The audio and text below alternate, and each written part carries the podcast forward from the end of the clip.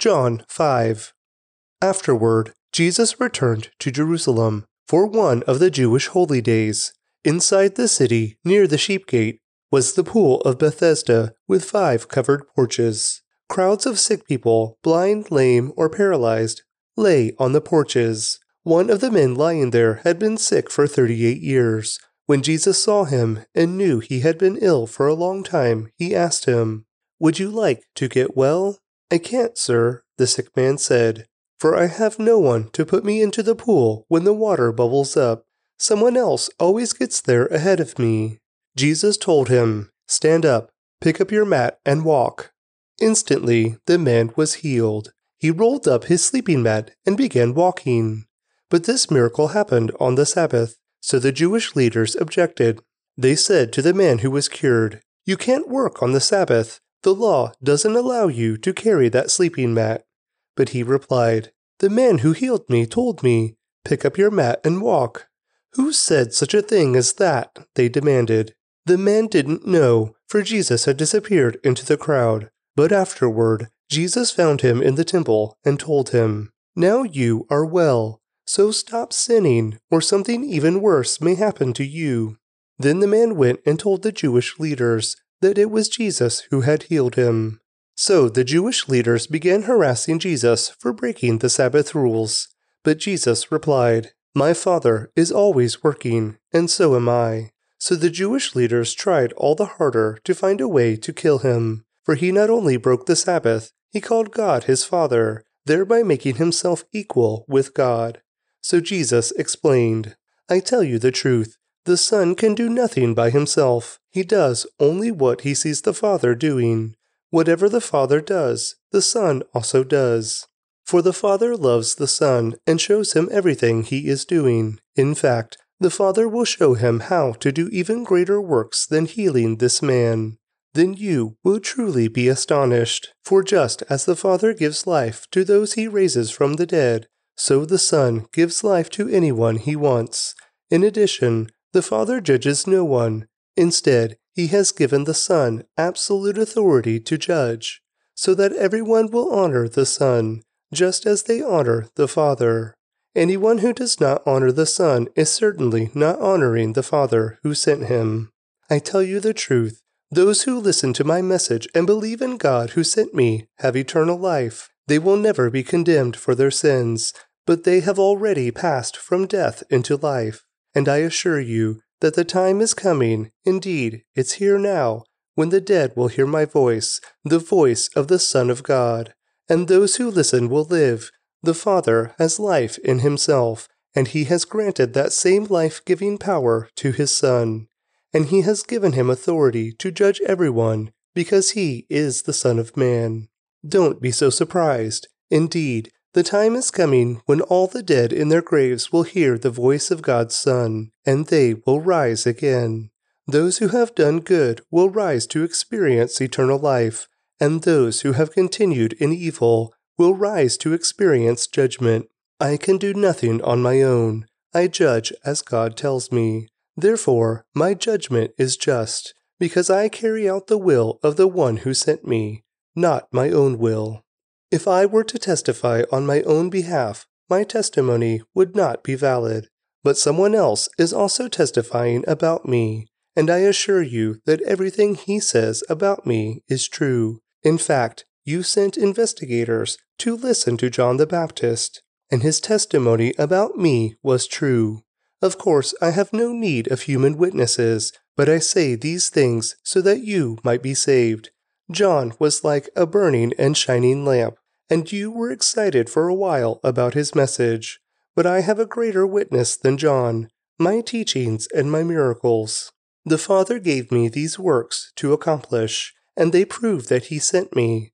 And the Father who sent me has testified about me himself. You have never heard his voice or seen him face to face, and you do not have his message in your hearts, because you do not believe me, the one he sent you. You search the Scriptures because you think they give you eternal life, but the Scriptures point to me. Yet you refuse to come to me to receive this life. Your approval means nothing to me, because I know you don't have God's love within you. For I have come to you in my Father's name, and you have rejected me. Yet if others come in their own name, you gladly welcome them. No wonder you can't believe, for you gladly honor each other, but you don't care about the honor that comes from the one who alone is God. Yet it isn't I who will accuse you before the Father. Moses will accuse you. Yes, Moses, in whom you put your hopes. If you really believed Moses, you would believe me, because he wrote about me. But since you don't believe what he wrote, how will you believe what I say? John six. After this, Jesus crossed over to the far side of the Sea of Galilee, also known as the Sea of Tiberias. A huge crowd kept following him wherever he went, because they saw his miraculous signs as he healed the sick. Then Jesus climbed a hill and sat down with his disciples around him. It was nearly time for the Jewish Passover celebration. Jesus soon saw a huge crowd of people coming to look for him. Turning to Philip, he asked, "Where can we buy bread to feed all these people?" He was testing Philip, for he already knew what he was going to do. Philip replied, "Even if we worked for months, we wouldn't have enough money to feed them." Then Andrew, Simon Peter's brother, spoke up. "There's a young boy here with five barley loaves and two fish. But what good is that with this huge crowd?" "Tell everyone to sit down," Jesus said. So they all sat down on the grassy slopes. The men alone numbered about five thousand. Then Jesus took the loaves, gave thanks to God, and distributed them to the people. Afterward, he did the same with the fish, and they all ate as much as they wanted. After everyone was full, Jesus told his disciples, "Now gather the leftovers so that nothing is wasted." So they picked up the pieces and filled twelve baskets with scraps left by the people who had eaten from the five barley loaves. When the people saw him do this miraculous sign, they exclaimed, "Surely he is the prophet we have been expecting." When Jesus saw that they were ready to force him to be their king, he slipped away into the hills by himself. That evening, Jesus' disciples went down to the shore to wait for him. But as darkness fell and Jesus still hadn't come back, they got into the boat and headed across the lake toward Capernaum. Soon a gale swept down upon them, and the sea grew very rough.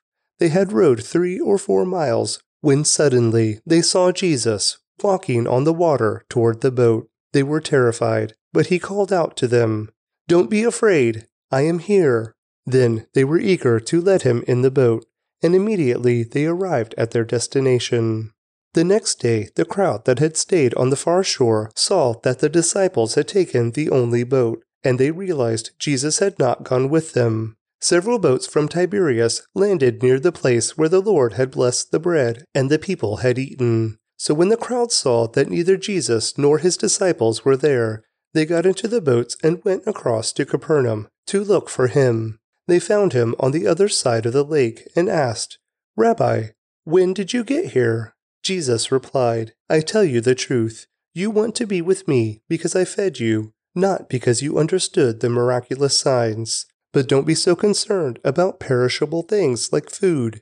Spend your energy seeking the eternal life that the Son of Man can give you, for God the Father has given me the seal of his approval." They replied, "We want to perform God's works too. What should we do?" Jesus told them, "This is the only work God wants from you. Believe in the one he has sent." They answered, "Show us a miraculous sign if you want us to believe in you. What can you do? After all, our ancestors ate manna while they journeyed through the wilderness. The scriptures say, Moses gave them bread from heaven to eat." Jesus said, "I tell you the truth, Moses didn't give you bread from heaven. My Father did, and now he offers you the true bread from heaven. The true bread of God is the one who comes down from heaven and gives life to the world." "Sir," they said, "give us that bread every day." Jesus replied, "I am the bread of life. Whoever comes to me will never be hungry again. Whoever believes in me will never be thirsty. But you haven't believed in me even though you have seen me. However, those the Father has given me will come to me, and I will never reject them. For I have come down from heaven to do the will of God who sent me, not to do my own will. And this is the will of God, that I should not lose even one of all those he has given me, but that I should raise them up at the last day. For it is my Father's will that all who see his Son and believe in him should have eternal life. I will raise them up at the last day. Then the people began to murmur in disagreement because he had said, I am the bread that came down from heaven. They said, Isn't this Jesus, the son of Joseph? We know his father and mother. How can he say, I came down from heaven? But Jesus replied, Stop complaining about what I said, for no one can come to me unless the Father who sent me draws them to me, and at the last day I will raise them up, as it is written in the Scriptures, they will all be taught by God. Everyone who listens to the Father and learns from him comes to me. Not that anyone has ever seen the Father, only I, who was sent from God, have seen him. I tell you the truth, anyone who believes has eternal life. Yes, I am the bread of life. Your ancestors ate manna in the wilderness, but they all died. Anyone who eats the bread from heaven, however, will never die. I am the living bread that came down from heaven. Anyone who eats this bread will live forever, and this bread, which I will offer so the world may live, is my flesh. Then the people began arguing with each other about what he meant. How can this man give us his flesh to eat? They asked. So Jesus said again, I tell you the truth, unless you eat the flesh of the Son of Man and drink his blood, you cannot have eternal life within you. But anyone who eats my flesh and drinks my blood has eternal life, and I will raise that person at the last day. For my flesh is true food, and my blood is true drink. Anyone who eats my flesh and drinks my blood remains in me, and I in him. I live because of the living Father who sent me. In the same way, anyone who feeds on me will live because of me. I am the true bread that came down from heaven. Anyone who eats this bread will not die as your ancestors did, even though they ate the manna, but will live forever. He said these things while he was teaching in the synagogue in Capernaum. Many of his disciples said, This is very hard to understand. How can anyone accept it? Jesus was aware that his disciples were complaining, so he said to them, Does this offend you? Then what will you think if you see the Son of Man ascend to heaven again? The Spirit alone gives eternal life. Human effort accomplishes nothing. And the very words I have spoken to you are spirit and life. But some of you do not believe me. For Jesus knew from the beginning which ones didn't believe, and he knew who would betray him. Then he said, That is why I said that people can't come to me unless the Father gives them to me. At this point, many of his disciples turned away and deserted him. Then Jesus turned to the twelve and asked, Are you also going to leave? Simon Peter replied, Lord, to whom would we go? You have the words that give eternal life. We believe, and we know you are the Holy One of God. Then Jesus said, I choose the twelve of you, but one is a devil.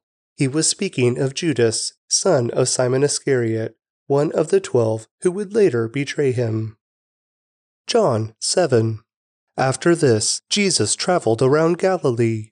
He wanted to stay out of Judea, where the Jewish leaders were plotting his death, but soon it was time for the Jewish festival of shelters, and Jesus' brothers said to him, Leave here and go to Judea, where your followers can see your miracles. You can't become famous if you hide like this. If you can do such wonderful things, show yourself to the world. For even his brothers didn't believe in him. Jesus replied, Now is not the right time for me to go, but you can go any time. The world can't hate you, but it does hate me, because I accuse it of doing evil. You go on. I'm not going to this festival, because my time has not yet come. After saying these things, Jesus remained in Galilee. But after his brothers left for the festival, Jesus also went, though secretly, staying out of public view. The Jewish leaders tried to find him at the festival and kept asking if anyone had seen him. There was a lot of grumbling about him among the crowds. Some argued, He's a good man. But others said, He's nothing but a fraud who deceives the people. But no one had the courage to speak favorably about him in public, for they were afraid of getting in trouble with the Jewish leaders. Then, midway through the festival, Jesus went up to the temple and began to teach. The people were surprised when they heard him. "How does he know so much when he hasn't been trained?" they asked. So Jesus told them, "My message is not my own. It comes from God who sent me. Anyone who wants to do the will of God will know whether my teaching is from God or is merely my own. Those who speak for themselves want glory only for themselves, but a person who seeks to honor the one who sent him speaks truth, not lies. Moses gave you the law, but none of you obeys it. In fact, you are trying to kill me." The crowd replied, "You're demon-possessed. Who's trying to kill you?" Jesus replied, "I did one miracle on the Sabbath, and you were amazed, but you work on the Sabbath too, when you obey Moses' law of circumcision."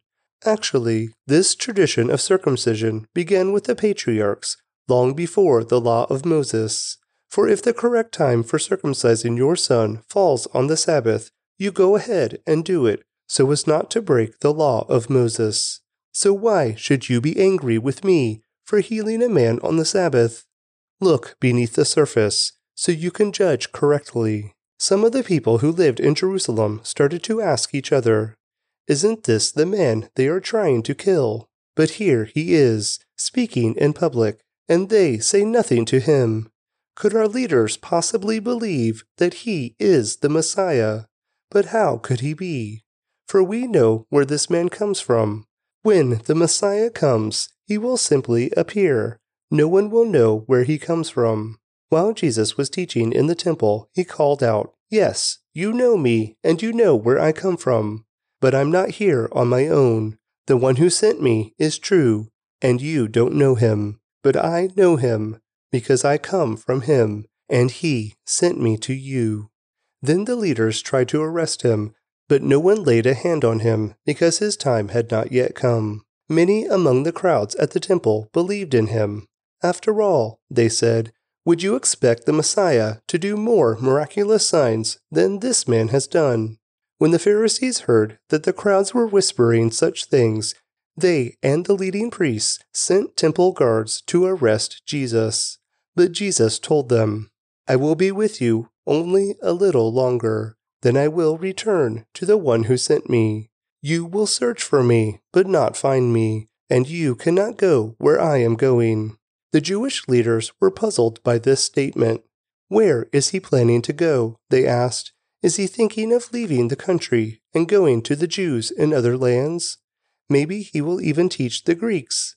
What does he mean when he says, 'You will search for me, but not find me, and you cannot go where I am going'?" On the last day, the climax of the festival, Jesus stood and shouted to the crowds, "Anyone who is thirsty may come to me. Anyone who believes in me may come and drink, for the scriptures declare, rivers of living water will flow from his heart." When he said living water, he was speaking of the Spirit, who would be given to everyone believing in him. But the Spirit had not yet been given, because Jesus had not yet entered into his glory. When the crowds heard him say this, some of them declared, "Surely this man is the prophet we've been expecting." Others said, "He is the Messiah." Still others said, "But he can't be. Will the Messiah come from Galilee? For the scriptures clearly state that the Messiah will be born of the royal line of David in Bethlehem, the village where King David was born." So the crowd was divided about him. Some even wanted him arrested, but no one laid a hand on him. When the temple guards returned without having arrested Jesus, the leading priests and Pharisees demanded, "Why didn't you bring him in? We have never heard anyone speak like this." The guards responded, "Have you been led astray too?" The Pharisees mocked, "Is there a single one of us rulers or Pharisees who believes in him? This foolish crowd follows him, but they are ignorant of the law. God's curse is on them." Then Nicodemus, the leader who had met with Jesus earlier, spoke up. "Is it legal to convict a man before he is given a hearing?" he asked. They replied, "Are you from Galilee too? Search the scriptures and see for yourself. No prophet ever comes from Galilee." The most ancient Greek manuscripts do not include John chapter seven verse fifty-three through chapter eight verse eleven. Then the meeting broke up and everyone went home. John eight. Jesus returned to the Mount of Olives, but early the next morning he was back again at the temple. A crowd soon gathered, and he sat down and taught them. As he was speaking, the teachers of religious law and the Pharisees brought a woman who had been caught in the act of adultery. They put her in front of the crowd. "Teacher," they said to Jesus, "this woman was caught in the act of adultery. The law of Moses says to stone her. What do you say?" They were trying to trap him into saying something they could use against him. But Jesus stooped down and wrote in the dust with his finger. They kept demanding an answer. So he stood up again and said, "All right, but let the one who has never sinned throw the first stone." Then he stooped down again and wrote in the dust. When the accusers heard this, they slipped away one by one, beginning with the oldest, until only Jesus was left in the middle of the crowd with the woman.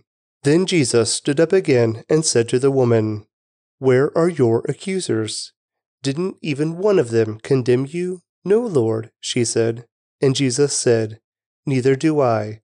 Go and sin no more." Jesus spoke to the people once more and said, "I am the light of the world. If you follow me, you won't have to walk in darkness, because you will have the light that leads to life."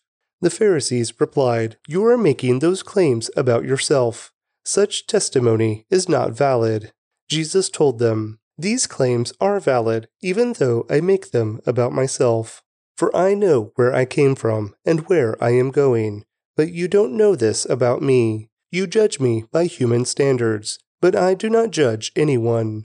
And if I did, my judgment would be correct in every respect, because I am not alone. The Father who sent me is with me. Your own law says that if two people agree about something, their witness is accepted as fact. I am one witness, and my Father who sent me is the other." "Where is your father?" they asked. Jesus answered, "Since you don't know who I am, you don't know who my Father is. If you knew me, you would also know my Father." Jesus made these statements while he was teaching in the section of the temple known as the treasury, but he was not arrested because his time had not yet come. Later, Jesus said to them again, "I am going away. You will search for me, but will die in your sin. You cannot come where I am going." The people asked, "Is he planning to commit suicide? What does he mean, you cannot come where I am going?" Jesus continued, "You are from below. I am from above. You belong to this world. I do not. That is why I said that you will die in your sins. For unless you believe that I am who I claim to be, you will die in your sins." "Who are you?" they demanded. Jesus replied, "The one I have always claimed to be. I have much to say about you and much to condemn, but I won't, for I say only what I have heard from the one who sent me, and he is completely truthful." But they still didn't understand that he was talking about his Father.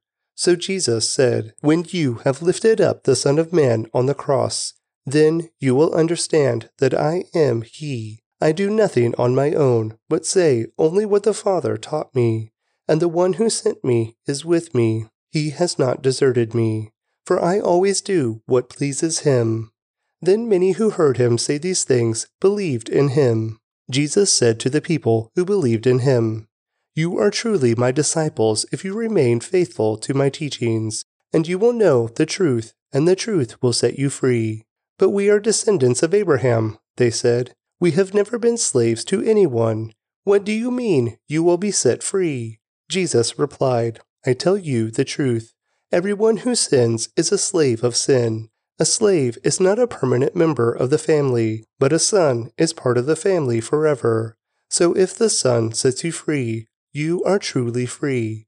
Yes, I realize that you are descendants of Abraham, and yet some of you are trying to kill me, because there's no room in your hearts for my message. I am telling you what I saw when I was with my Father, but you are following the advice of your father." "Our father is Abraham," they declared. "No," Jesus replied, "for if you were really the children of Abraham, you would follow his example. Instead, you are trying to kill me because I told you the truth, which I heard from God. Abraham never did such a thing. No, you are imitating your real father." They replied, "We aren't illegitimate children. God himself is our true father."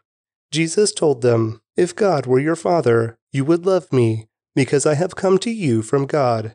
I am not here on my own, but he sent me.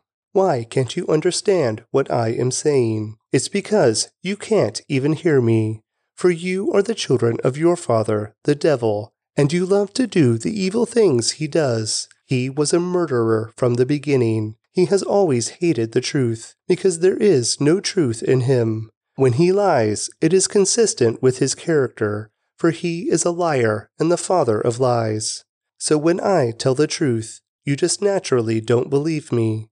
Which of you can truthfully accuse me of sin? And since I am telling you the truth, why don't you believe me?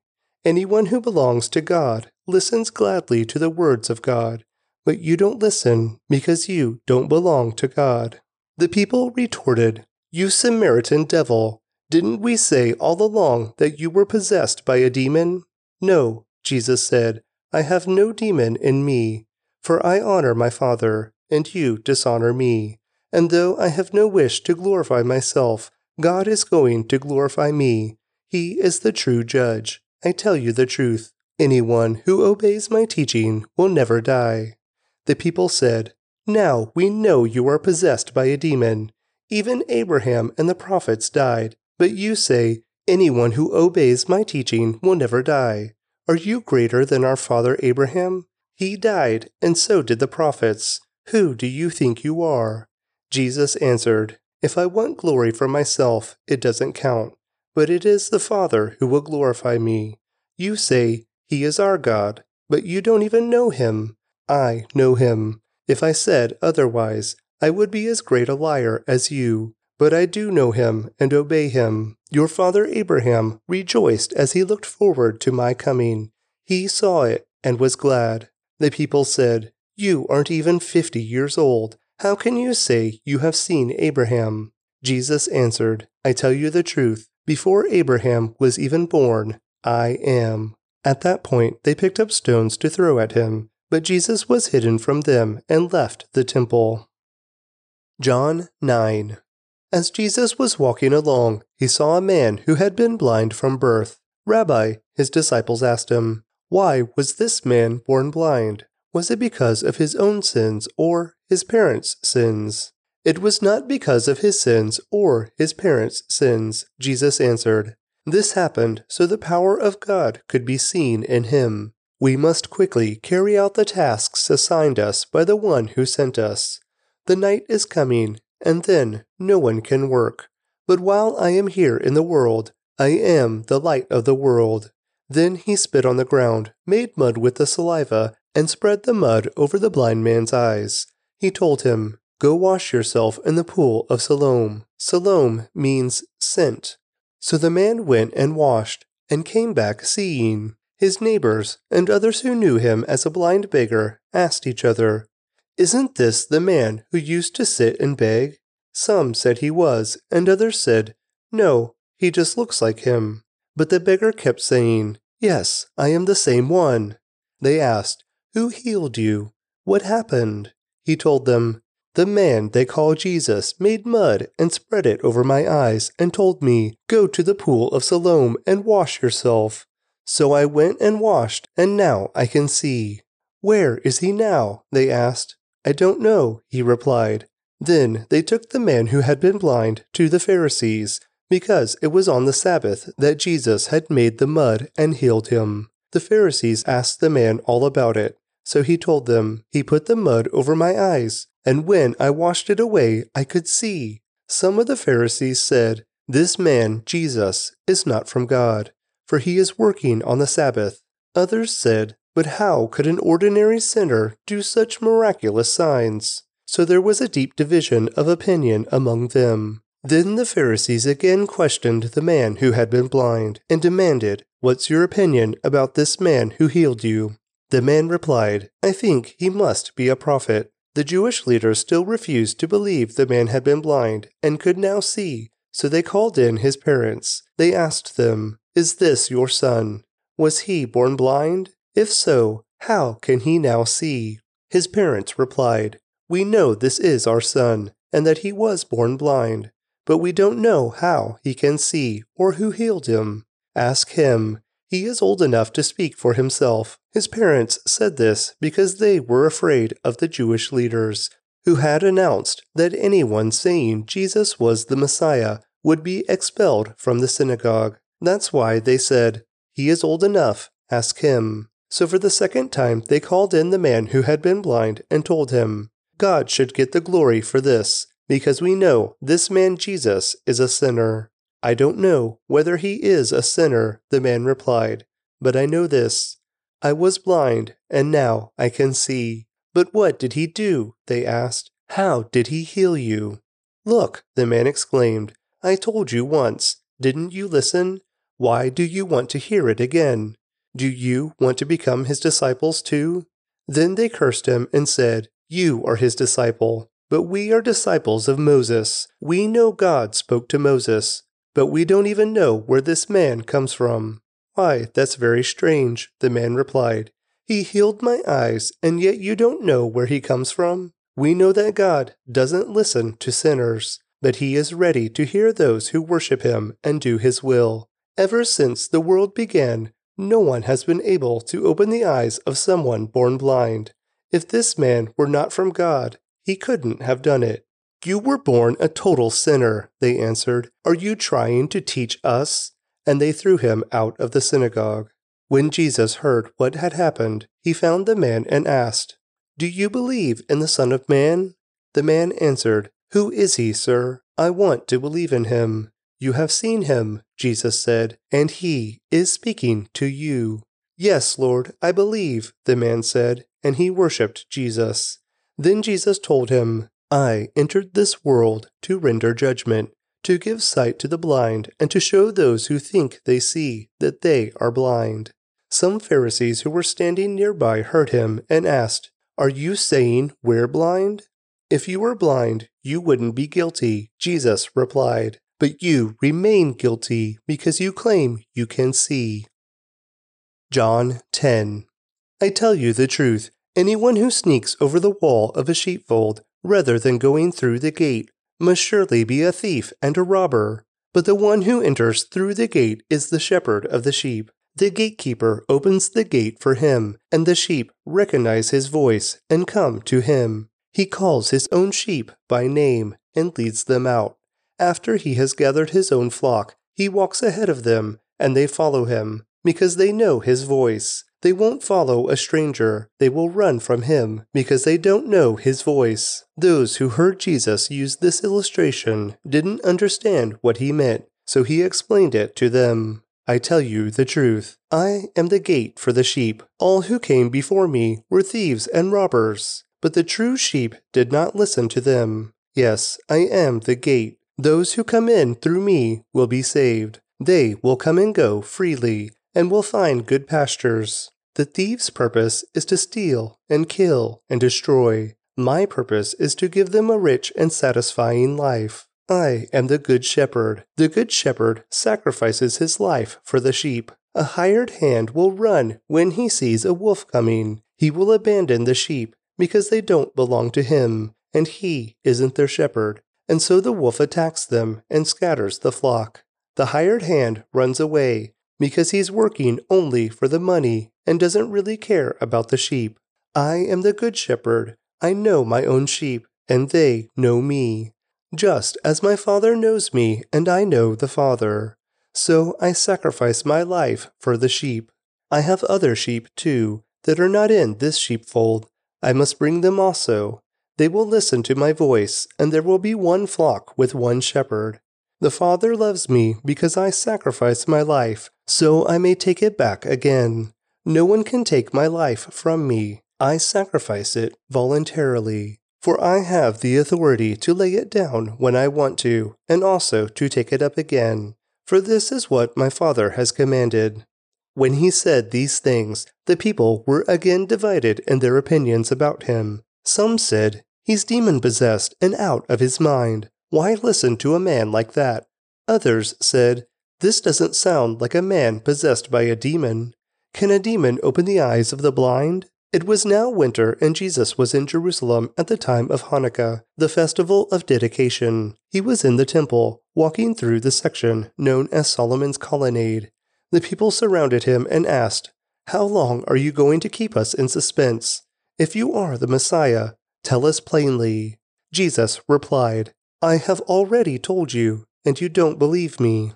The proof is the work I do in my Father's name. But you don't believe me, because you are not my sheep. My sheep listen to my voice. I know them, and they follow me. I give them eternal life, and they will never perish. No one can snatch them away from me, for my Father has given them to me, and he is more powerful than anyone else. No one can snatch them from my Father's hand. The Father and I are one."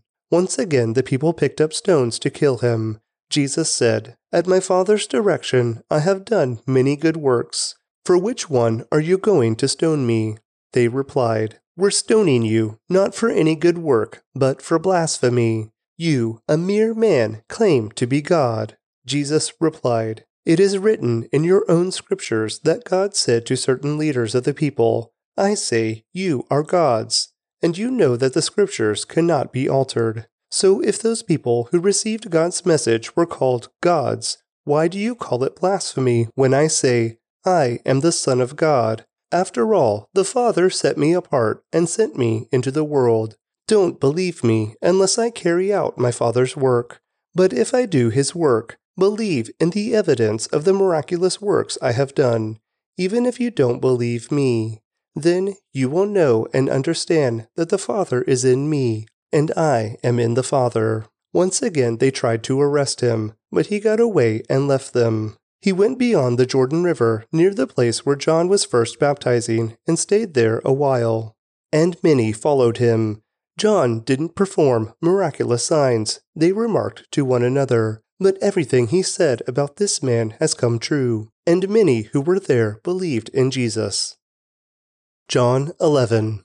A man named Lazarus was sick. He lived in Bethany with his sisters Mary and Martha. This is the Mary who later poured expensive perfume on the Lord's feet and wiped them with her hair. Her brother Lazarus was sick, so the two sisters sent a message to Jesus, telling him, "Lord, your dear friend is very sick." But when Jesus heard about it, he said, "Lazarus' sickness will not end in death. No, it happened for the glory of God, so that the Son of God will receive glory from this." So, although Jesus loved Martha, Mary, and Lazarus, he stayed where he was for the next two days. Finally, he said to his disciples, "Let's go back to Judea." But his disciples objected. "Rabbi," they said, "only a few days ago the people in Judea were trying to stone you. Are you going there again?" Jesus replied, "There are twelve hours of daylight every day. During the day people can walk safely. They can see, because they have the light of this world. But at night there is danger of stumbling, because they have no light." Then he said, "Our friend Lazarus has fallen asleep, but now I will go and wake him up." The disciples said, "Lord, if he is sleeping, he will get better soon."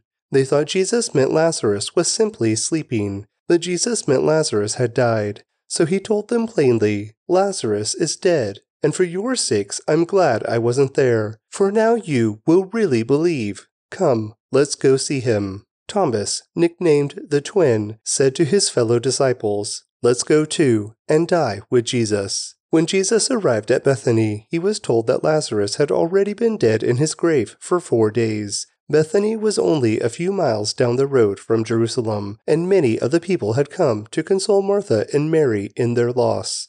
When Martha got word that Jesus was coming, she went to meet him, but Mary stayed in the house. Martha said to Jesus, "Lord, if only you had been here, my brother would not have died. But even now I know that God will give you whatever you ask." Jesus told her, "Your brother will rise again." "Yes," Martha said, "he will rise when everyone else rises at the last day." Jesus told her, "I am the resurrection and the life. Anyone who believes in me will live, even after dying. Everyone who lives in me and believes in me will never die. Do you believe this, Martha?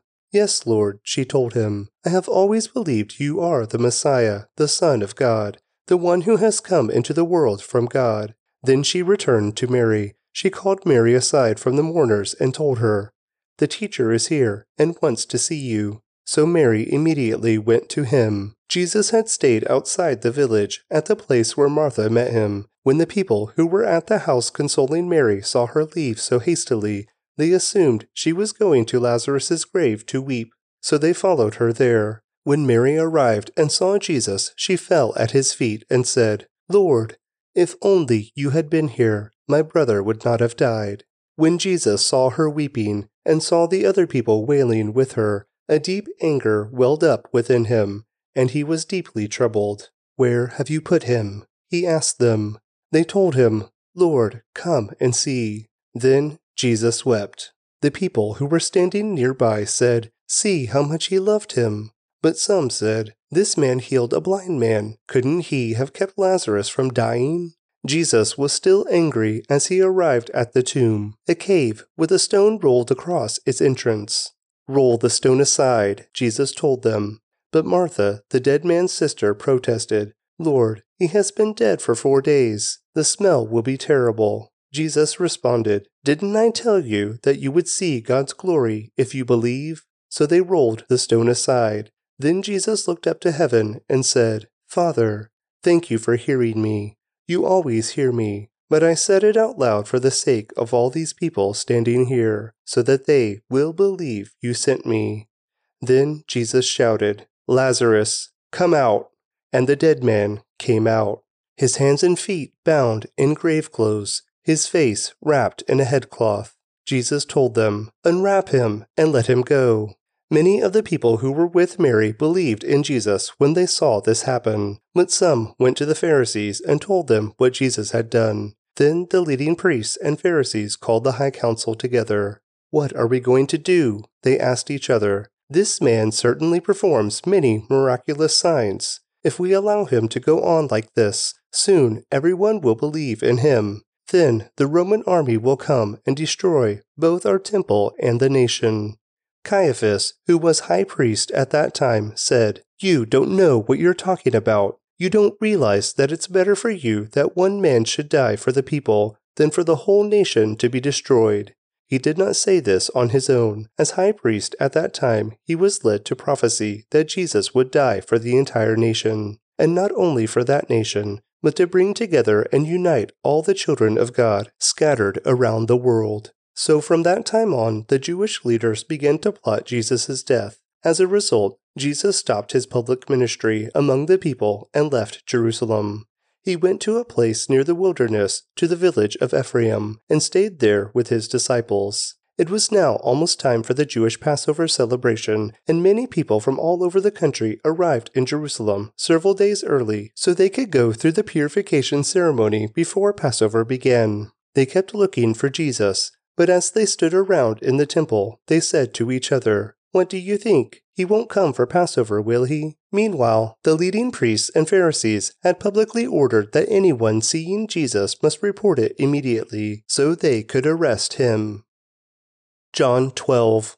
Six days before the Passover celebration began, Jesus arrived in Bethany, the home of Lazarus, the man he had raised from the dead. A dinner was prepared in Jesus' honor. Martha served, and Lazarus was among those who ate with him. Then Mary took a twelve-ounce jar of expensive perfume, made from essence of nard, and she anointed Jesus' feet with it, wiping his feet with her hair. The house was filled with the fragrance. But Judas Iscariot, the disciple who would soon betray him, said, That perfume was worth a year's wages. It should have been sold, and the money given to the poor. Not that he cared for the poor. He was a thief, and since he was in charge of the disciples' money, he often stole some for himself. Jesus replied, Leave her alone. She did this in preparation for my burial. You will always have the poor among you, but you will not always have me. When all the people heard of Jesus' arrival, they flocked to see him, and also to see Lazarus, the man Jesus had raised from the dead. Then the leading priests decided to kill Lazarus too, For it was because of him that many of the people had deserted them and believed in Jesus. The next day, the news that Jesus was on the way to Jerusalem swept through the city. A large crowd of Passover visitors took palm branches and went down to the road to meet him. They shouted, "Praise God! Blessings on the one who comes in the name of the Lord! Hail to the King of Israel!" Jesus found a young donkey and rode on it, fulfilling the prophecy that said, "Don't be afraid, people of Jerusalem. Look, your king is coming, riding on a donkey's colt." His disciples didn't understand at the time that this was a fulfillment of prophecy, but after Jesus entered into his glory, they remembered what had happened and realized that these things had been written about him. Many in the crowd had seen Jesus call Lazarus from the tomb, raising him from the dead, and they were telling others about it. That was the reason so many went out to meet him, because they had heard about this miraculous sign. Then the Pharisees said to each other, "There's nothing we can do. Look, everyone has gone after him." Some Greeks who had come to Jerusalem for the Passover celebration paid a visit to Philip, who was from Bethesda in Galilee. They said, "Sir, we want to meet Jesus." Philip told Andrew about it, and they went together to ask Jesus. Jesus replied, "Now the time has come for the Son of Man to enter into his glory. I tell you the truth, unless a kernel of wheat is planted in the soil and dies, it remains alone. But its death will produce many new kernels, a plentiful harvest of new lives. Those who love their life in this world will lose it. Those who care nothing for their life in this world will keep it for eternity. Anyone who wants to serve me must follow me, because my servants must be where I am, and the Father will honor anyone who serves me. Now my soul is deeply troubled. Should I pray, 'Father, save me from this hour'? But this is the very reason I came. Father, bring glory to your name." Then a voice spoke from heaven, saying, "I have already brought glory to my name, and I will do so again." When the crowd heard the voice, some thought it was thunder, while others declared an angel had spoken to him. Then Jesus told them, "The voice was for your benefit, not mine. The time for judging this world has come, when Satan, the ruler of this world, will be cast out. And when I am lifted up from the earth, I will draw everyone to myself." He said this to indicate how he was going to die. The crowd responded, "We understood from the scripture that the Messiah would live forever. How can you say the Son of Man will die? Just who is this Son of Man anyway?" Jesus replied, "My light will shine for you just a little longer. Walk in the light while you can, so the darkness will not overtake you. Those who walk in darkness cannot see where they are going. Put your trust in the light while there is still time. Then you will become children of the light." After saying these things, Jesus went away and was hidden from them. But despite all the miraculous signs Jesus had done, most of the people still did not believe in him. This is exactly what Isaiah the prophet had predicted. "Lord, who has believed our message? To whom has the Lord revealed his powerful arm?" But the people couldn't believe, for as Isaiah also said, "The Lord has blinded their eyes and hardened their hearts, so that their eyes cannot see and their hearts cannot understand, and they cannot turn to me and have me heal them." Isaiah was referring to Jesus when he said this, because he saw the future and spoke of the Messiah's glory. Many people did believe in him, however, including some of the Jewish leaders, but they wouldn't admit it for fear that the Pharisees would expel them from the synagogue, for they loved human praise more than the praise of God. Jesus shouted to the crowds, "If you trust me, you are trusting not only me, but also God who sent me. For when you see me, you are seeing the one who sent me. I have come as a light to shine in this dark world, so that all who put their trust in me will no longer remain in the dark. I will not judge those who hear me but don't obey me, for I have come to save the world and not to judge it. But all who reject me and my message will be judged on the day of judgment by the truth I have spoken. I don't speak on my own authority. The Father who sent me has commanded me what to say and how to say it, and I know his commands lead to eternal life. So I say whatever the Father tells me to say." John thirteen.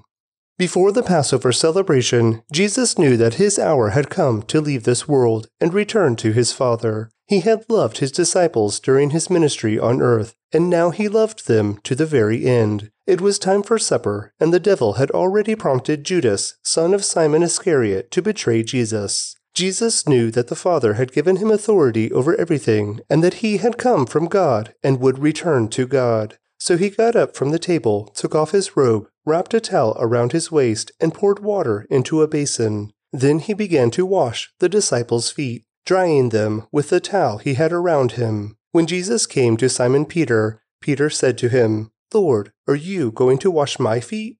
Jesus replied, "You don't understand now what I am doing, but someday you will." "No," Peter protested, "you will never ever wash my feet."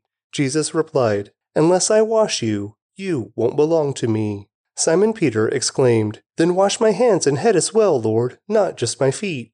Jesus replied, "A person who has bathed all over does not need to wash except for the feet, to be entirely clean. And you disciples are clean, but not all of you." For Jesus knew who would betray him.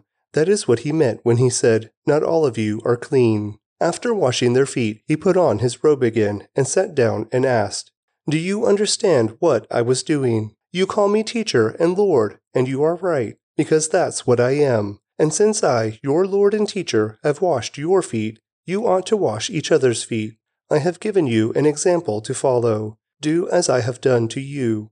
I tell you the truth. Slaves are not greater than their master, nor is the messenger more important than the one who sends the message. Now that you know these things, God will bless you for doing them. I am not saying these things to all of you. I know the ones I have chosen. But this fulfills the scripture that says, 'The one who eats my food has turned against me.' I tell you this beforehand, so that when it happens, you will believe that I am the Messiah. I tell you the truth, anyone who welcomes my messenger is welcoming me, and anyone who welcomes me is welcoming the Father who sent me." Now Jesus was deeply troubled, and he exclaimed, "I tell you the truth, one of you will betray me." The disciples looked at each other, wondering whom he could mean. The disciple Jesus loved was sitting next to Jesus at the table. Simon Peter motioned to him to ask, "Who is he talking about?" So the disciple leaned over to Jesus and asked, "Lord, who is it?" Jesus responded, "It is the one to whom I give the bread I dip in the bowl." And when he had dipped it, he gave it to Judas, son of Simon Iscariot. When Judas had eaten the bread, Satan entered into him. Then Jesus told him, "Hurry and do what you're going to do." None of the others at the table knew what Jesus meant, since Judas was their treasurer. Some thought Jesus was telling him to go and pay for the food or to give some money to the poor. So Judas left at once, going out into the night. As soon as Judas left the room, Jesus said, "The time has come for the Son of Man to enter into his glory, and God will be glorified because of him. And since God receives glory because of the Son, he will give his own glory to the Son, and he will do so at once. Dear children, I will be with you only a little longer. And as I told the Jewish leaders, you will search for me, but you can't come where I am going. So now I am giving you a new commandment. Love each other. Just as I have loved you, you should love each other. Your love for one another will prove to the world that you are my disciples." Simon Peter asked, "Lord, where are you going?" And Jesus replied, "You can't go with me now, but you will follow me later." "But why can't I come now, Lord?" he asked. "I'm ready to die for you." Jesus answered, "Die for me? I tell you the truth, Peter, before the rooster crows tomorrow morning, you will deny three times that you even know me." John fourteen. Don't let your hearts be troubled. Trust in God, and trust also in me. There is more than enough room in my Father's home. If this were not so, would I have told you that I am going to prepare a place for you? When everything is ready, I will come and get you, so that you will always be with me where I am, and you know the way to where I am going." "No, we don't know, Lord," Thomas said. "We have no idea where you are going, so how can we know the way?" Jesus told him, "I am the way, the truth, and the life. No one can come to the Father except through me. If you had really known me, you would know who my Father is. From now on, you do know him and have seen him." Philip said, "Lord, Show us the Father, and we will be satisfied. Jesus replied, Have I been with you all this time, Philip, and yet you still don't know who I am? Anyone who has seen me has seen the Father. So why are you asking me to show him to you? Don't you believe that I am in the Father, and the Father is in me? The words I speak are not my own, but my Father who lives in me does his work through me.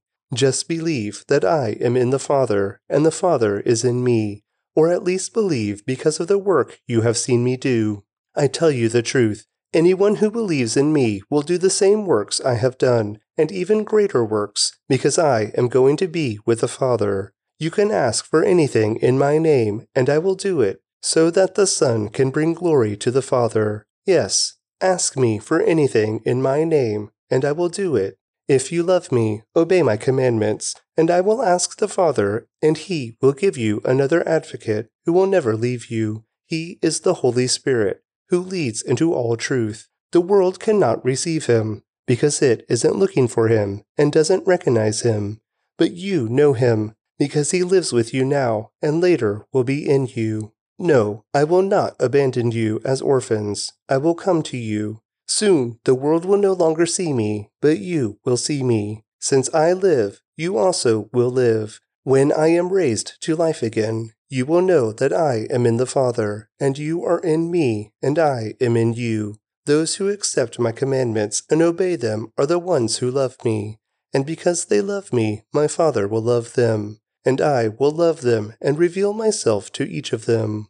Judas, not Judas Iscariot, but the other disciple with that name, said to him, Lord, why are you going to reveal yourself only to us and not to the world at large? Jesus replied, All who love me will do what I say. My Father will love them, and we will come and make our home with each of them. Anyone who doesn't love me will not obey me. And remember, my words are not my own.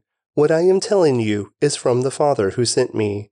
I am telling you these things now, while I am still with you. But when the Father sends the Advocate as my representative, that is, the Holy Spirit, he will teach you everything and will remind you of everything I have told you. I am leaving you with a gift, peace of mind and heart. And the peace I give you is a gift the world cannot give. So don't be troubled or afraid. Remember what I told you. I am going away, but I will come back to you again. If you really loved me, you would be happy that I am going to the Father, who is greater than I am. I have told you these things before they happen, so that when they do happen, you will believe. I don't have much more time to talk to you, because the ruler of this world approaches. He has no power over me, but I will do what the Father requires of me, so that the world will know that I love the Father. Come, let's be going. John fifteen. I am the true grapevine, and my Father is the gardener. He cuts off every branch of mine that doesn't produce fruit, and he prunes the branches that do bear fruit, so they will produce even more. You have already been pruned and purified by the message I have given you. Remain in me, and I will remain in you. For a branch cannot produce fruit if it is severed from the vine, and you cannot be fruitful unless you remain in me. Yes, I am the vine. You are the branches. Those who remain in me, and I in them, will produce much fruit. For apart from me you can do nothing. Anyone who does not remain in me is thrown away like a useless branch and withers. Such branches are gathered into a pile to be burned. But if you remain in me, and my words remain in you, you may ask for anything you want, and it will be granted. When you produce much fruit, you are my true disciples. This brings great glory to my Father. I have loved you even as the Father has loved me. Remain in my love. When you obey my commandments, you remain in my love, just as I obey my Father's commandments and remain in his love.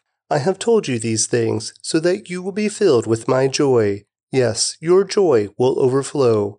This is my commandment. Love each other in the same way I have loved you. There is no greater love than to lay down one's life for one's friends. You are my friends if you do what I command. I no longer call you slaves, because a master doesn't confide in his slaves. Now you are my friends, since I have told you everything the Father told me. You didn't choose me. I chose you. I appointed you to go and produce lasting fruit, so that the Father will give you whatever you ask for using my name. This is my command. Love each other. If the world hates you, remember that it hated me first. The world would love you as one of its own, if you belonged to it, but you are no longer part of the world.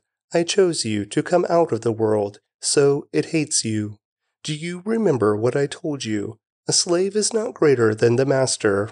Since they persecuted me, naturally they will persecute you. And if they had listened to me, they would listen to you. They will do all this to you because of me, for they have rejected the one who sent me. They would not be guilty if I had not come and spoken to them, but now they have no excuse for their sin. Anyone who hates me also hates my Father. If I hadn't done such miraculous signs among them that no one else could do, they would not be guilty. But as it is, they have seen everything I did, yet they still hate me and my Father. This fulfills what is written in their scriptures. They hated me without cause. But I will send you the Advocate, the Spirit of Truth. He will come to you from the Father and will testify all about me. And you must also testify about me, because you have been with me from the beginning of my ministry. John sixteen. I have told you these things so that you won't abandon your faith, for you will be expelled from the synagogues. And the time is coming when those who kill you will think they are doing a holy service for God. This is because they have never known the Father or me. Yes, I am telling you these things now, so that when they happen, you will remember my warning. I didn't tell you earlier, because I was going to be with you for a while longer. But now I am going away to the one who sent me, and not one of you is asking where I am going. Instead, you grieve because of what I've told you, but in fact, it is best for you that I go away, because if I don't, the Advocate won't come. If I do go away, then I will send him to you, and when he comes, he will convict the world of its sin, and of God's righteousness, and of the coming judgment. The world's sin is that it refuses to believe in me. Righteousness is available because I go to the Father, and you will see me no more. Judgment will come, because the ruler of this world has already been judged. There is so much more I want to tell you, but you can't bear it now. When the Spirit of Truth comes, he will guide you into all truth. He will not speak on his own, but will tell you what he has heard. He will tell you about the future. He will bring me glory by telling you whatever he receives from me. All that belongs to the Father is mine. This is why I said, the Spirit will tell you whatever he receives from me. In a little while, you won't see me any more, but a little while after that, you will see me again. Some of the disciples asked each other, what does he mean when he says, in a little while you won't see me, but then you will see me, and I am going to the Father? And what does he mean by a little while? We don't understand. Jesus realized they wanted to ask him about it, so he said, are you asking yourselves what I meant? I said, in a little while you won't see me, but a little while after that you will see me again. I tell you the truth, you will weep and mourn over what is going to happen to me, but the world will rejoice. You will grieve, but your grief will suddenly turn to wonderful joy. It will be like a woman suffering the pains of labor. When her child is born, her anguish gives way to joy, because she has brought a new baby into the world. So you have sorrow now, but I will see you again. Then you will rejoice, and no one can rob you of that joy. At that time, you won't need to ask me for anything. I tell you the truth, you will ask the Father directly, and he will grant your request because you use my name. You haven't done this before. Ask using my name, and you will receive, and you will have abundant joy.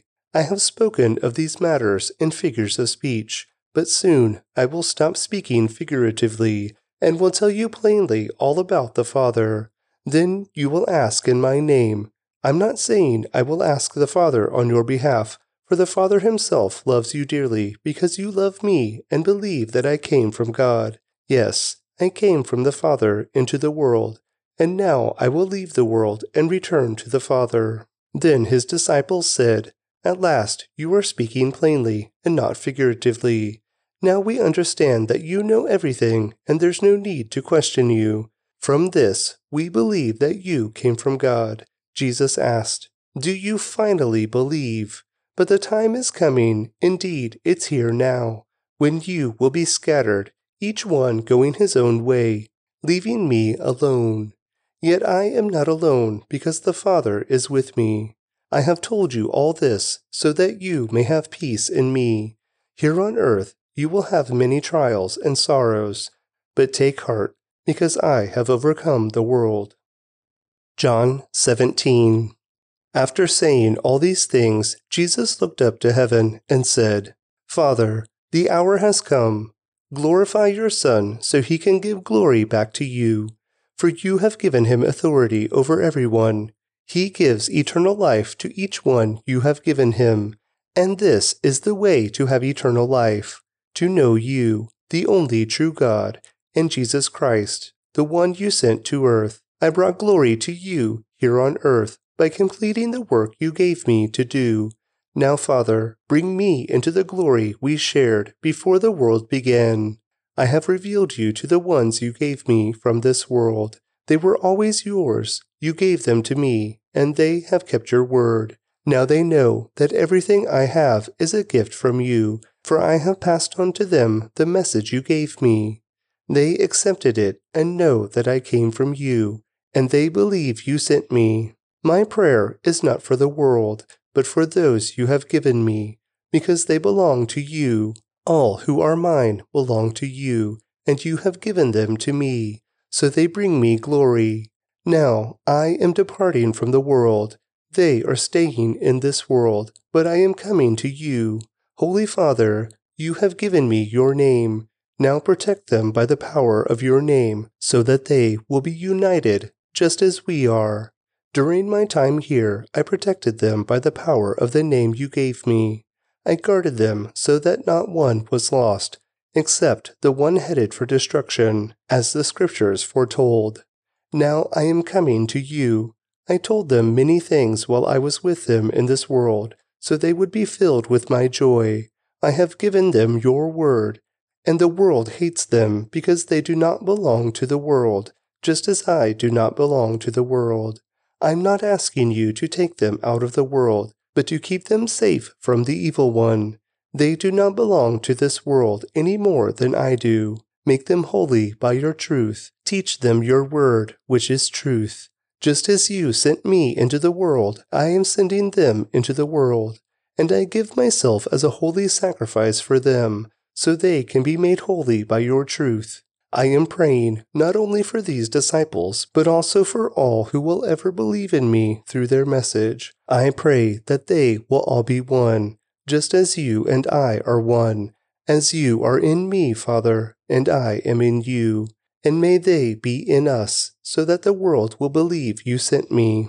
I have given them the glory you gave me, so they may be one as we are one. I am in them, and you are in me. May they experience such perfect unity that the world will know that you sent me, and that you love them as much as you love me. Father, I want these whom you have given me to be with me where I am. Then they can see all the glory you gave me, because you loved me even before the world began.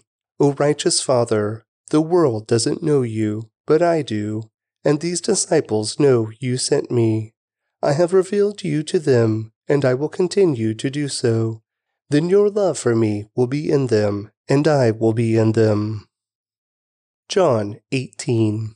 After saying these things, Jesus crossed the Kidron Valley with his disciples and entered a grove of olive trees. Judas, the betrayer, knew this place because Jesus had often gone there with his disciples. The leading priests and Pharisees had given Judas a contingent of Roman soldiers and temple guards to accompany him. Now with blazing torches, lanterns, and weapons, they arrived at the olive grove.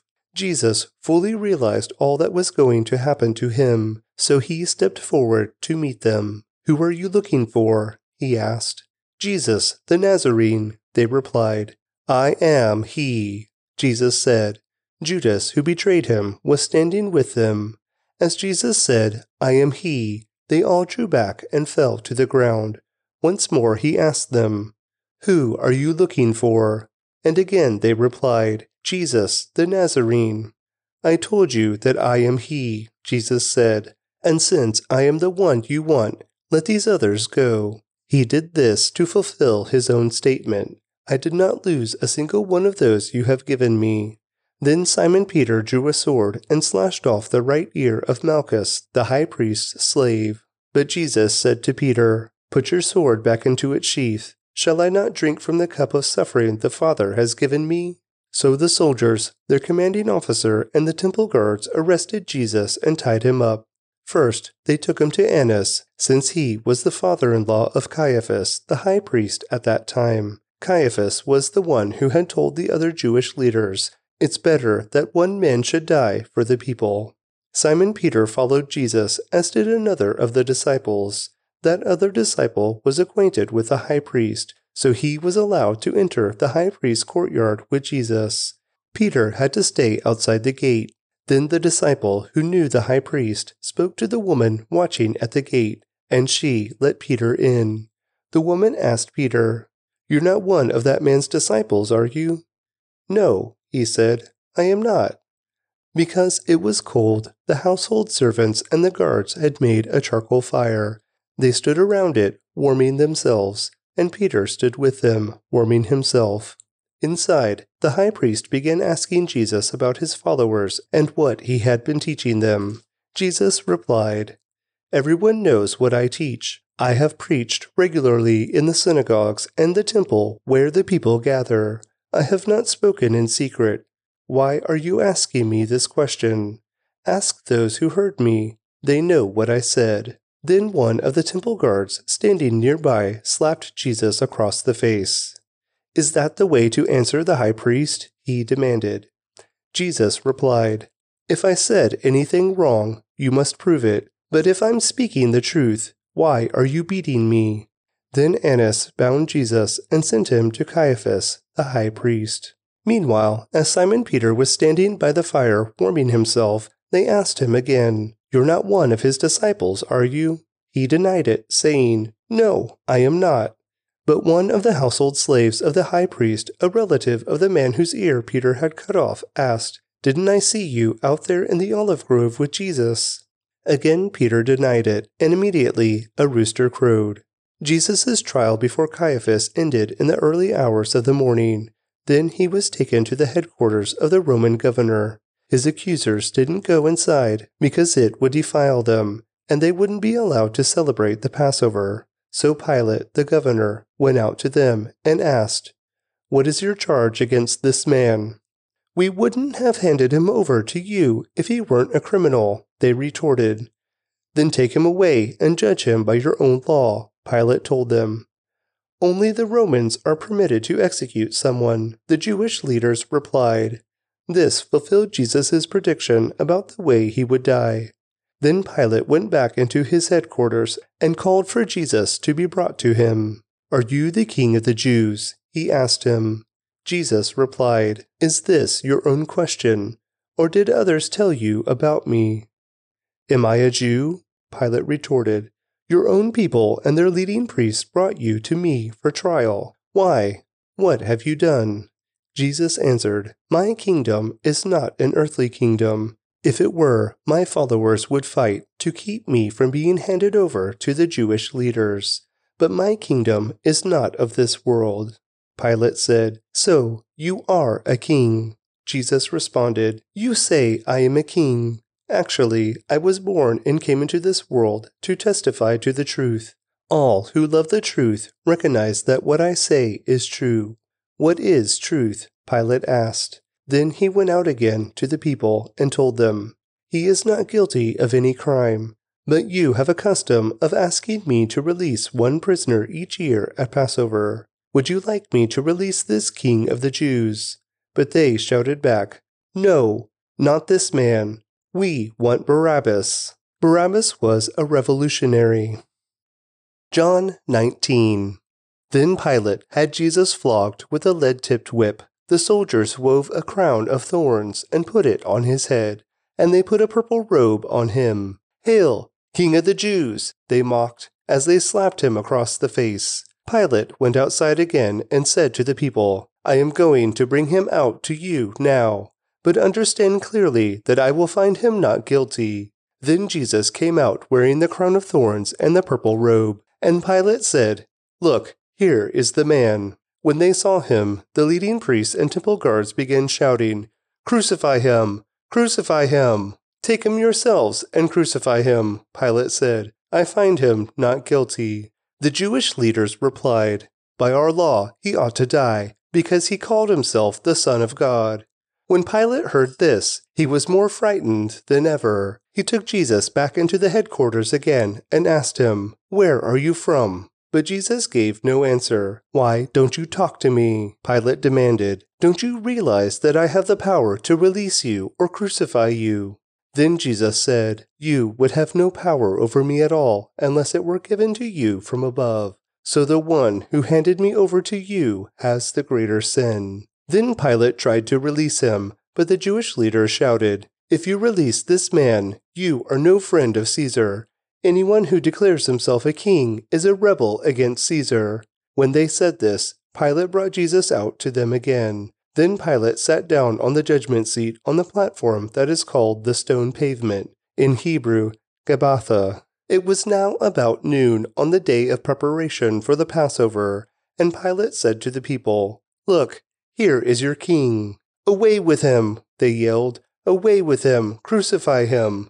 "What? Crucify your king?" Pilate asked. "We have no king but Caesar," the leading priests shouted back. Then Pilate turned Jesus over to them to be crucified. So they took Jesus away, carrying the cross by himself. He went to the place called Place of the Skull, in Hebrew, Golgotha. There they nailed him to the cross. Two others were crucified with him, one on either side, with Jesus between them. And Pilate posted a sign on the cross that read, "Jesus of Nazareth, the King of the Jews." The place where Jesus was crucified was near the city, and the sign was written in Hebrew, Latin, and Greek, so that many people could read it. Then the leading priests objected and said to Pilate, "Change it from King of the Jews to, 'He said, I am the King of the Jews.'" Pilate replied, "No, what I have written, I have written." When the soldiers had crucified Jesus, they divided his clothes among the four of them. They also took his robe, but it was seamless, woven in one piece from top to bottom. So they said, "Rather than tearing it apart, let's throw dice for it." This fulfilled the scripture that says, "They divided my garments among themselves and threw dice for my clothing." So that is what they did. Standing near the cross were Jesus' mother and his mother's sister, Mary, the wife of Clopas, and Mary Magdalene. When Jesus saw his mother standing there, beside the disciple he loved, he said to her, "Dear woman, here is your son." And he said to this disciple, "Here is your mother." And from then on, this disciple took her into his home. Jesus knew that his mission was now finished, and to fulfill scripture, he said, "I am thirsty." A jar of sour wine was sitting there, so they soaked a sponge in it, put it on a hyssop branch, and held it to his lips. When Jesus had tasted it, he said, "It is finished." Then he bowed his head and gave up his spirit. It was the day of preparation, and the Jewish leaders didn't want the bodies hanging there the next day, which was the Sabbath, and a very special Sabbath because it was Passover week. So they asked Pilate to hasten their deaths by ordering that their legs be broken. Then their bodies could be taken down. So the soldiers came and broke the legs of the two men crucified with Jesus. But when they came to Jesus, they saw that he was already dead, so they didn't break his legs. One of the soldiers, however, pierced his side with a spear, and immediately blood and water flowed out. This report is from an eyewitness giving an accurate account. He speaks the truth, so that you also may continue to believe. These things happened in fulfillment of the scriptures that say, "Not one of his bones will be broken," and "They will look on the one they have pierced." Afterward, Joseph of Arimathea, who had been a secret disciple of Jesus because he feared the Jewish leaders, asked Pilate for permission to take down Jesus' body. When Pilate gave permission, Joseph came and took the body away. With him came Nicodemus, the man who had come to Jesus at night. He brought about seventy-five pounds of perfumed ointment made from myrrh and aloes. Following Jewish burial customs, they wrapped Jesus' body with the spices in long sheets of linen cloth. The place of crucifixion was near a garden, where there was a new tomb, never used before. And so, because it was the day of preparation for the Jewish Passover, and since the tomb was close at hand, they laid Jesus there. John twenty. Early on Sunday morning, while it was still dark, Mary Magdalene came to the tomb and found that the stone had been rolled away from the entrance. She ran and found Simon Peter and the other disciple, the one whom Jesus loved. She said, "They have taken the Lord's body out of the tomb, and we don't know where they have put him." Peter and the other disciple started out for the tomb. They were both running, but the other disciple outran Peter and reached the tomb first. He stooped and looked in and saw the linen wrappings lying there, but he didn't go in.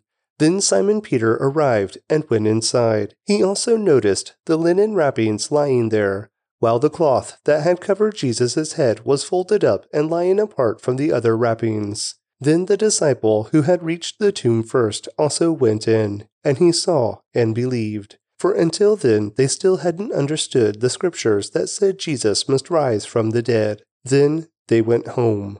Mary was standing outside the tomb crying, and as she wept, she stooped and looked in. She saw two white-robed angels, one sitting at the head and the other at the foot of the place where the body of Jesus had been lying.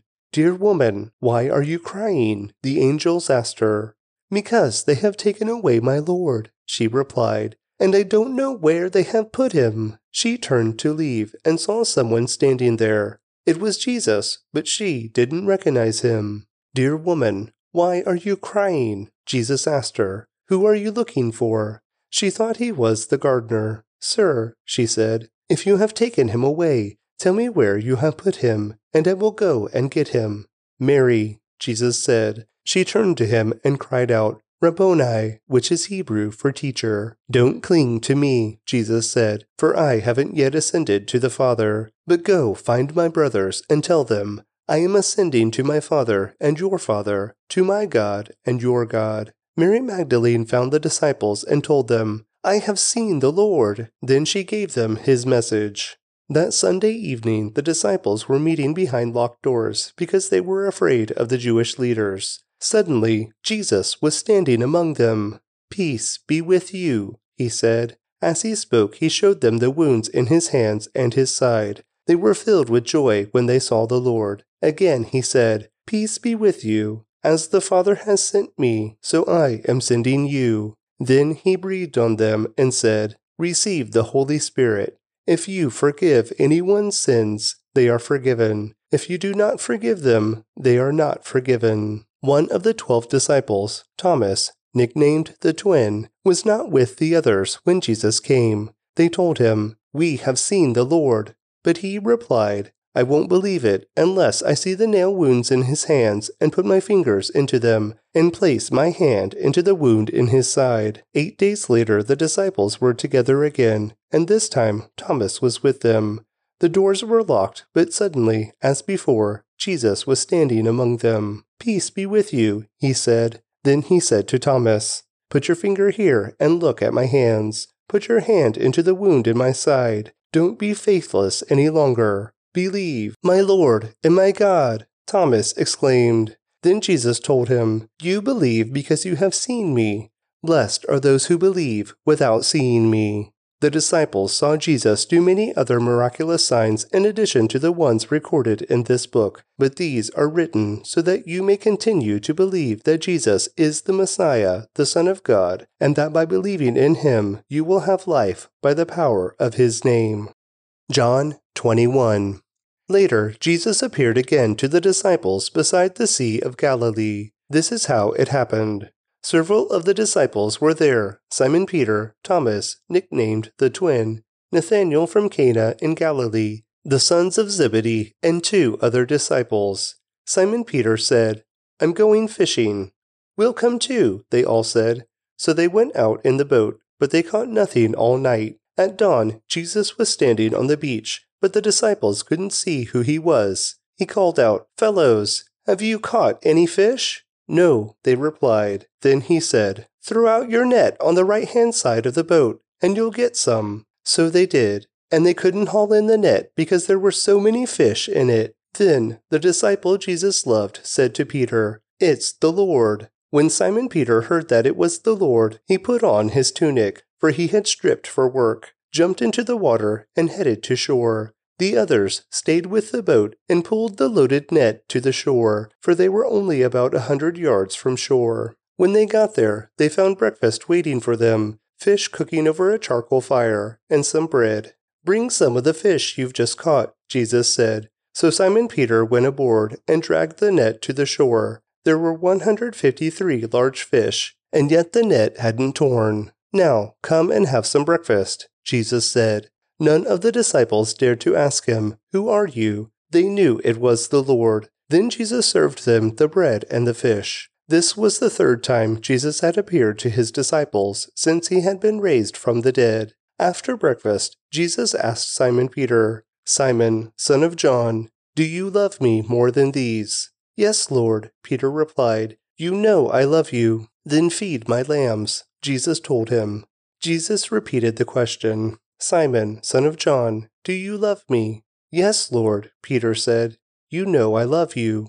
"Then take care of my sheep," Jesus said. A third time he asked him, "Simon, son of John, do you love me?" Peter was hurt that Jesus asked the question a third time. He said, "Lord, you know everything. You know that I love you." Jesus said, "Then feed my sheep. I tell you the truth. When you were young, you were able to do as you liked. You dressed yourself and went wherever you wanted to go. But when you are old, you will stretch out your hands, and others will dress you and take you where you don't want to go." Jesus said this to let him know by what kind of death he would glorify God. Then Jesus told him, "Follow me." Peter turned around and saw behind them the disciple Jesus loved, the one who had leaned over to Jesus during the supper and asked, "Lord, who will betray you?" Peter asked Jesus, "What about him, Lord?" Jesus replied, "If I want him to remain alive until I return, what is that to you? As for you, follow me." So the rumor spread among the community of believers that this disciple wouldn't die. But that isn't what Jesus said at all. He only said, "If I want him to remain alive until I return, what is that to you?" This disciple is the one who testifies to these events and has recorded them here, and we know that his account of these things is accurate. Jesus also did many other things. If they were all written down, I suppose the whole world could not contain the books that would be written. Psalm one hundred five. Give thanks to the Lord and proclaim his greatness. Let the whole world know what he has done. Sing to him, yes, sing his praises. Tell everyone about his wonderful deeds. Exult in his holy name. Rejoice, you who worship the Lord. Search for the Lord and for his strength. Continually seek him. Remember the wonders he has performed, his miracles, and the rulings he has given. You children of his servant Abraham, you descendants of Jacob, his chosen ones. He is the Lord our God. His justice is seen throughout the land. He always stands by his covenant, the commitment he made to a thousand generations. This is the covenant he made with Abraham and the oath he swore to Isaac. He confirmed it to Jacob as a decree and to the people of Israel as a never-ending covenant. I will give you the land of Canaan as your special possession. He said this when they were few in number, a tiny group of strangers in Canaan. They wandered from nation to nation, from one kingdom to another. Yet he did not let anyone oppress them. He warned kings on their behalf.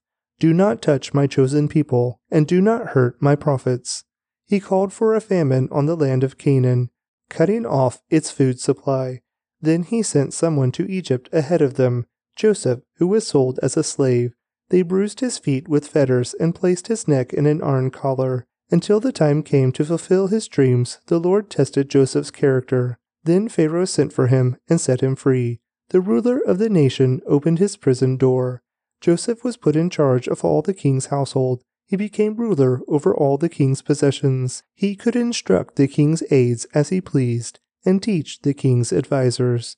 Then Israel arrived in Egypt. Jacob lived as a foreigner in the land of Ham, and the Lord multiplied the people of Israel until they became too mighty for their enemies. Then he turned the Egyptians against the Israelites, and they plotted against the Lord's servants. But the Lord sent his servant Moses along with Aaron, whom he had chosen.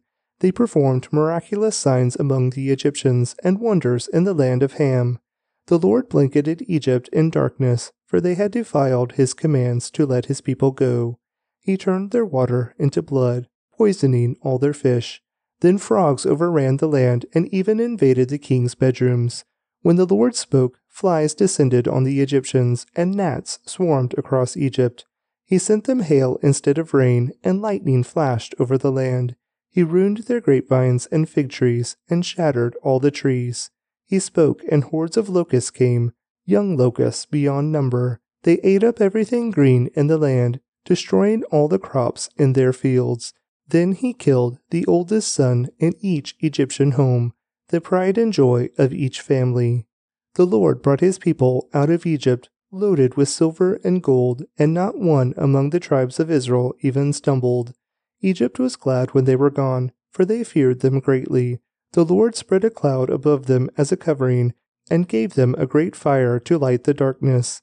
They asked for meat, and he sent them quail. He satisfied their hunger with manna, bread from heaven.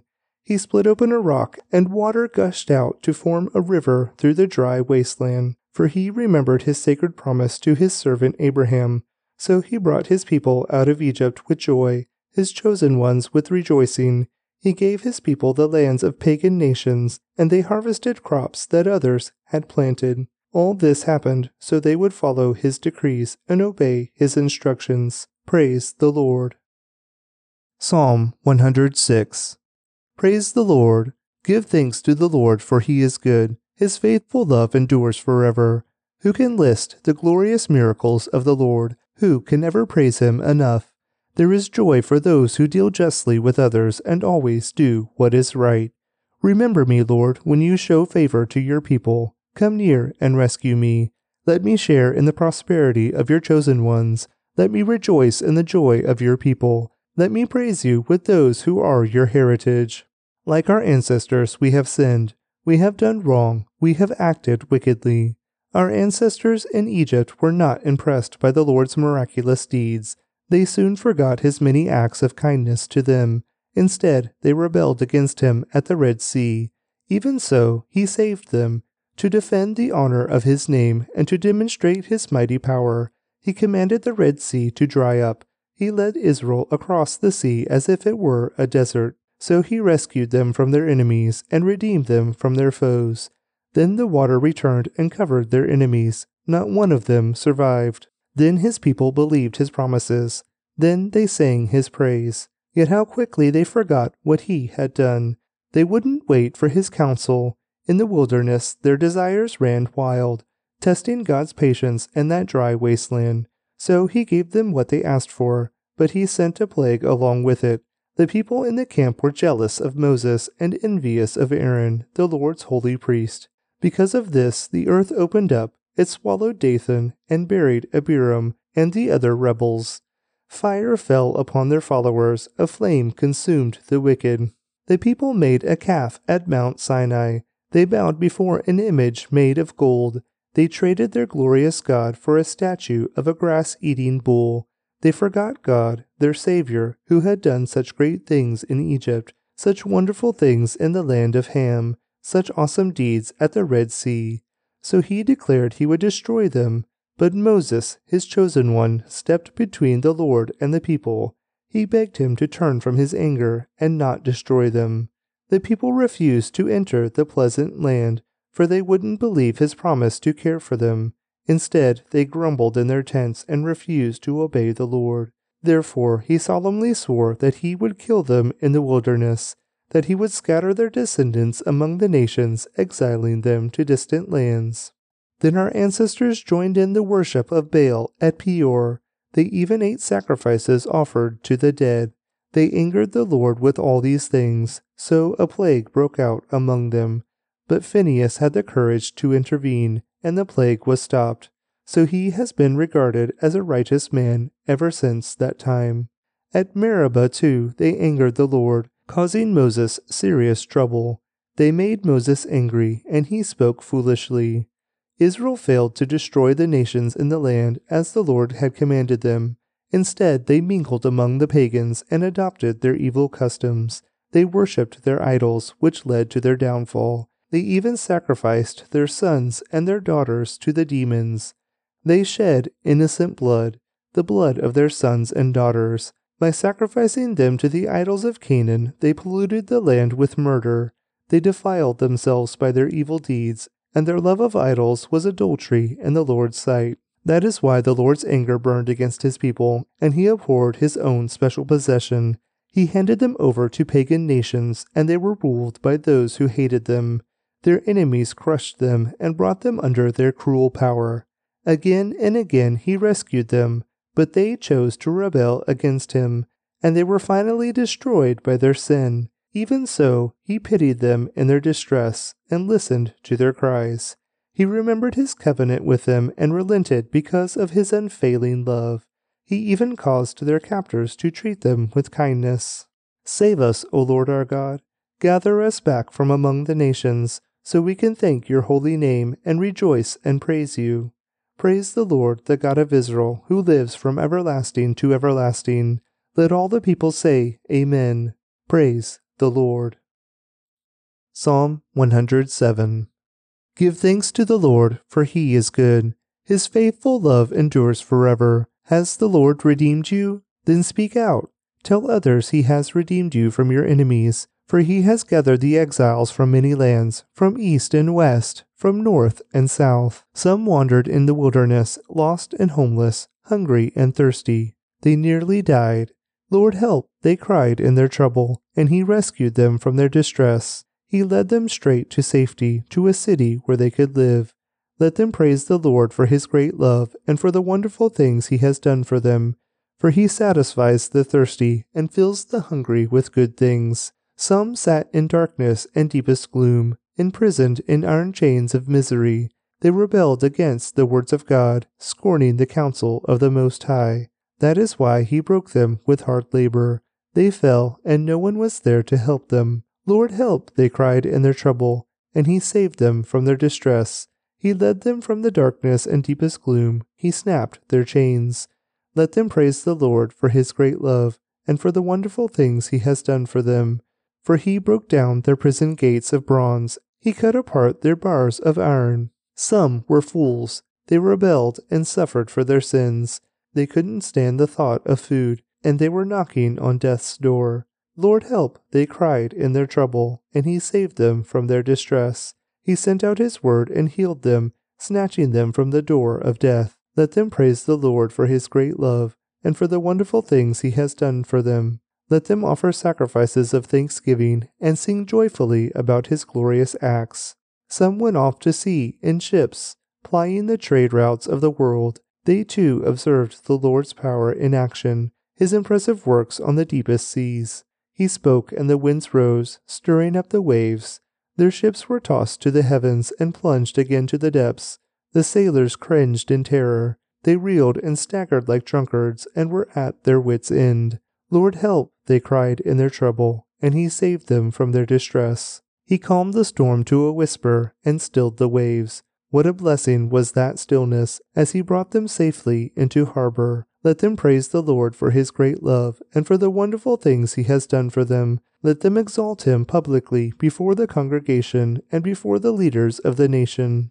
He changes rivers into deserts and springs of water into dry, thirsty land. He turns the fruitful land into salty wastelands because of the wickedness of those who live there. But he also turns deserts into pools of water, the dry land into springs of water. He brings the hungry to settle there and to build their cities. They sow their fields, plant their vineyards, and harvest their bumper crops. How he blesses them! They raise large families there, and their herds of livestock increase. When they decrease in number and become impoverished through oppression, trouble, and sorrow, The Lord pours contempt on their princes, causing them to wander in trackless wastelands. But he rescues the poor from trouble, and increases their families like flocks of sheep. The godly will see these things and be glad, while the wicked are struck silent. Those who are wise will take all this to heart. They will see in our history the faithful love of the Lord.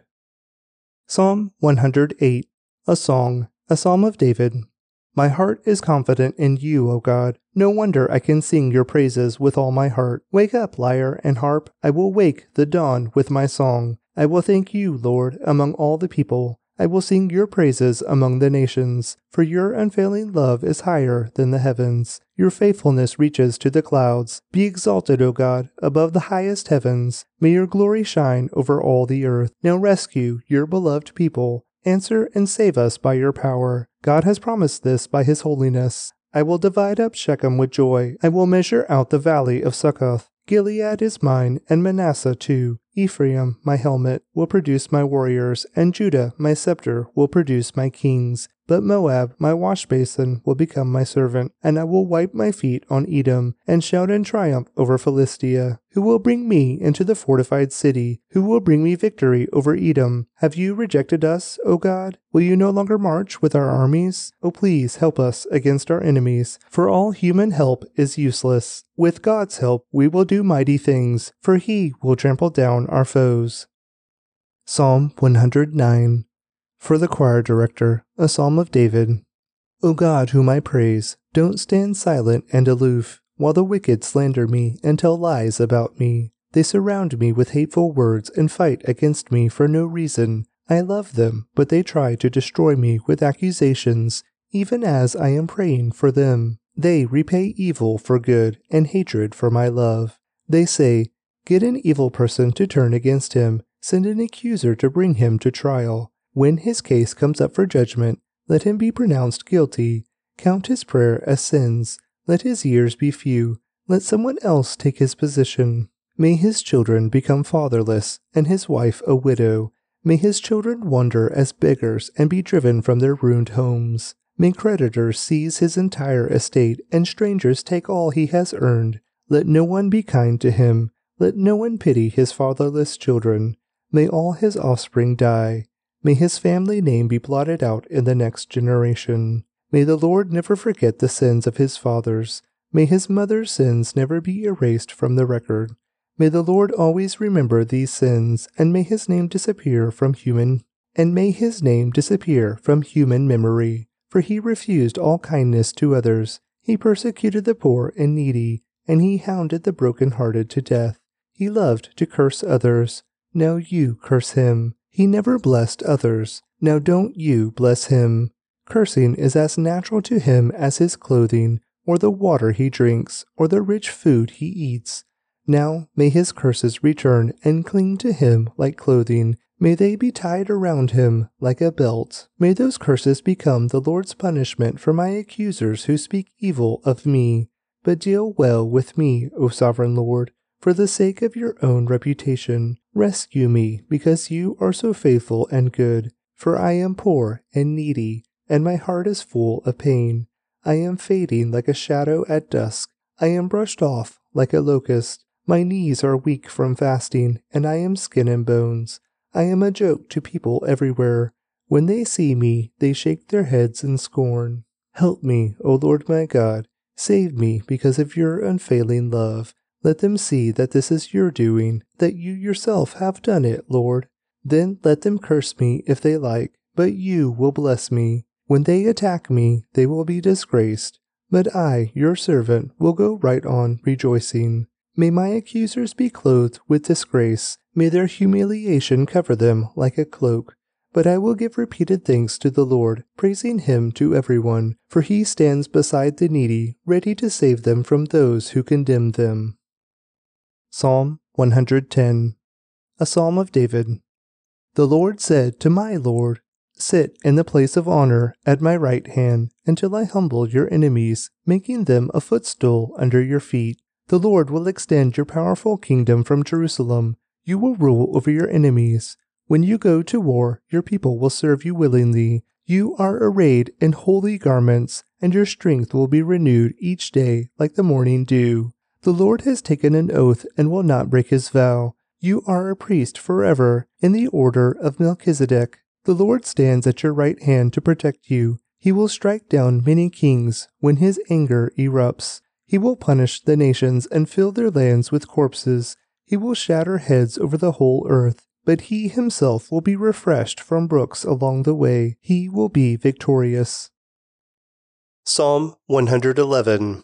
Praise the Lord! I will thank the Lord with all my heart, as I meet with his godly people. How amazing are the deeds of the Lord! All who delight in him should ponder them. Everything he does reveals his glory and majesty. His righteousness never fails.